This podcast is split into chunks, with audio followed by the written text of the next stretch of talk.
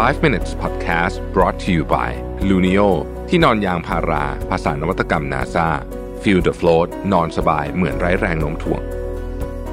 สวัสดีครับ 5 minutes นะครับ คุณอยู่กับรวิทยานุสาหะครับ วันนี้บทความจากอัลเบโตกาเซียนะฮะชื่อว่า four disturbing lessons everyone should learn before turning 40 บทเรียนสำคัญที่ทุกคนน่าจะเรียนรู้ก่อนอายุ 40 นะครับ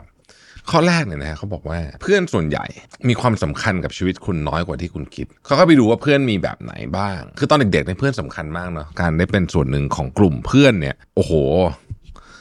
สำคัญจริงๆนะโดยเฉพาะช่วงวัยรุ่นนะครับ เพื่อนเนี่ยมีทั้งหมด 3 กลุ่มด้วยกันใน according to เอ่อ บทความฉบับนี้ กลุ่มแรกเขาเรียกว่า friendship for utility แปลว่าคุณเป็นเพื่อนกับคนนี้เพื่อร่วมกันทำอะไรบางอย่างให้สำเร็จ อาจจะเป็นเรื่องงานเรื่องการเรียนหรืออะไรแบบนี้เนี่ยโอ้นี้เพื่อนกลุ่มนี้ก็จะมีอยู่พอสมควรนะครับซึ่ง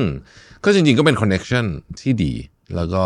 แล้วก็สามารถที่จะมีความสัมพันธ์กันแบบในเชิงว่าเราพยายามที่จะทำอะไรด้วยกันให้มันไปถึงจุดมุ่งหมาย อันที่สองเนี่ย friendship for pleasure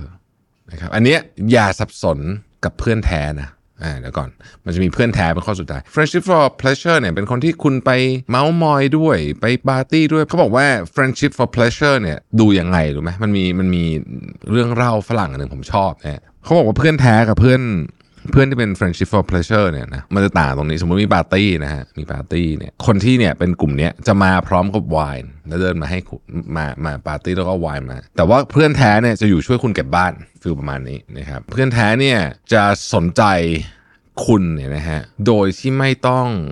มีผลประโยชน์ไม่ต้องมีอะไรเข้ามาเกี่ยวข้องแล้วเขาจะให้เวลากับคุณเมื่อคุณต้องการนะฮะแล้วถ้าเกิดคุณเป็นเพื่อนแท้กับใครเนี่ยนะครับคุณจะให้เวลาให้อภัยให้ให้สิ่งดีๆ แก่กันอยู่เสมอๆและคอยเตือนเมื่อเพื่อนทำสิ่งไม่ดีด้วย ซึ่งนั่นแหละ คนที่เป็นเพื่อนแท้จริง ๆ นี่แหละ มีความสำคัญมากในชีวิตคุณแต่ที่เหลือเนี่ยไม่ได้สำคัญขนาดนั้น อันนี้คือบทเรียนที่1นงนะครับข้อที่2ครับยิ่งคุณประสบความสำเร็จมากขึ้นเท่าไหร่ มีชื่อเสียงมากขึ้นเท่าไหร่เนี่ยนะครับคุณจะดึงดูดคนแย่ๆเข้ามาหาคุณเฮ้ยทำไมมันเป็นงั้นเอานึกว่าดึงดูดคนดีๆคนดีๆก็มาฮะแต่ว่าคนแย่ๆมันจะมาด้วยนะครับ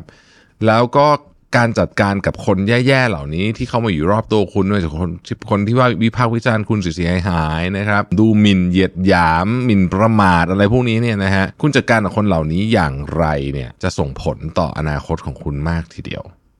นะครับโชคดีที่เดี๋ยวนี้มันมีกฎหมายบางอย่างที่ช่วยช่วยจัดการคนไอ้พวกเนี้ยได้ดีขึ้นนะครับ เช่นเอ่อกฎหมายหมิ่นประมาทนะพรบคอมพิวเตอร์อะไรพวกเนี้ยนะฮะซึ่งผมว่ามันโอเคอยู่นะฮะ อันต่อมานะครับ nothing is what it seems นะครับบางอย่างเนี่ยเหมือนจะไม่ดีแต่ดี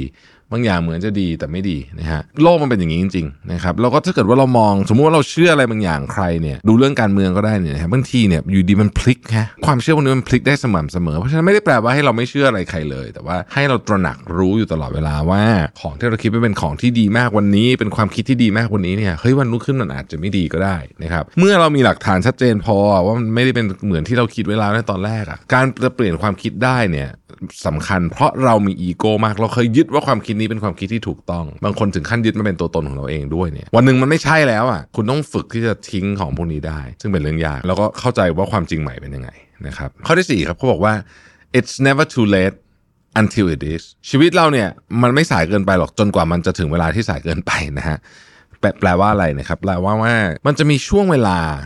ที่คุณรู้สึกว่ามันไม่ได้แล้วมั้งมันจบแล้วมั้งเช่นบางคนเป็นเอาง่ายๆนะที่ผมเจอบ่อยสุด ผู้ใหญ่เติบโตขึ้นมารู้สึกว่า เราหมดเวลาสนุกละชีวิตฉันต้องเครียดต่อไปนี้เฮ้ยจริงๆไม่จริงบางทีความสนุกมันสามารถหาได้ แม้ถ้าคุณจะอายุ6 7 0 80 ก็ตามนะครับอีกประเด็นหนึ่งก็คือว่ามันจะมีเรื่องที่มาในถูกต้องแต่มาในเวลาที่ผิดไอ้แบบนี้ก็ไม่ดีเหมือนกัน เพราะว่าชีวิตของเราเนี่ยเกี่ยวกับ timing เนี่ยเป็นเรื่องที่สำคัญมาก เราจะมี timing ของแต่ละเรื่องเนี่ยในช่วงเวลาไหนเนี่ยเรื่องเดียวกัน